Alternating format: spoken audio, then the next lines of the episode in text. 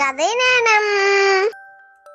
ESAB நீதி கதைகள் இரண்டு முட்டாள் ஆடுகள். ஒரு ஊர்ல ஒரு அடர்ந்த காடு இருந்துதான். அந்த காட்டுக்கு நடுவுல ஒரு பெரிய காட்டாறு ஓடின்னு இருந்துதான் அந்த ஆற்றுக்கு நடுவுல ஒரு பாலமும் இருந்துதான். அந்த பாலம் ஒரு நீளமான மரத்தாலா இருந்துதான்.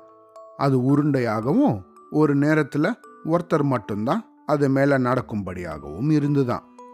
ஒரு நாள் அந்த பாலத்தை கடக்கிறதுக்காக ரெண்டு ஆடுகள் அந்த பாலத்துக்கு பக்கத்தில் வந்து நின்றுதான் ஒரு ஆடு பாலத்தோட ஒரு முனையிலையும் இன்னொரு ஆடு பாலத்தோட மறுமுனையிலையும் வந்து நின்றுதான் அந்த பாலத்தை ஒரு சமயத்தில் ஒருத்தர் மட்டும்தான் கடக்க முடியும்னு தெரிஞ்சும் ரெண்டு ஆடுகளும் பாலத்தை ஒரே நேரத்தில் கடக்க ஆரம்பிச்சுதான்.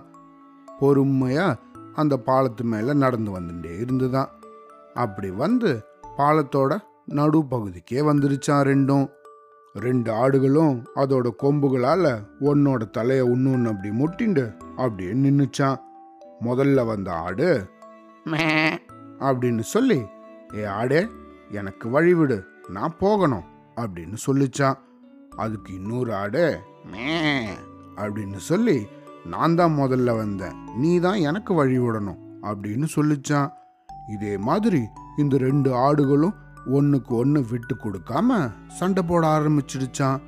அப்படி ரெண்டு ஆடுகளும் சண்டை போடும்போது அதுங்களோட கால் அந்த பாலத்து மேலே பிடிமானம் இல்லாமல் வழுக்க ஆரம்பிச்சிடுச்சான். அப்படி வழுக்க ஆரம்பிச்சு அந்த பாலத்துலேருந்து தபால்னு அந்த ஆற்றுல விழவே விழுந்துருச்சான்.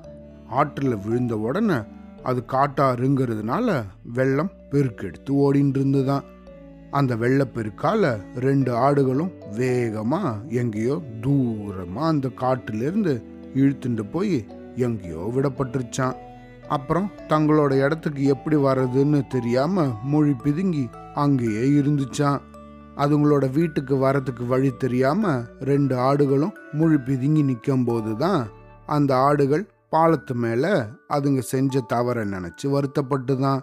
அதுங்களோட வீட்டுக்கு போக முடியாமல் அந்த புது காட்டிலே அதுங்க இருந்துருச்சான் இந்த கதையிலேருந்து நம்ம என்ன தெரிஞ்சுக்கணும்?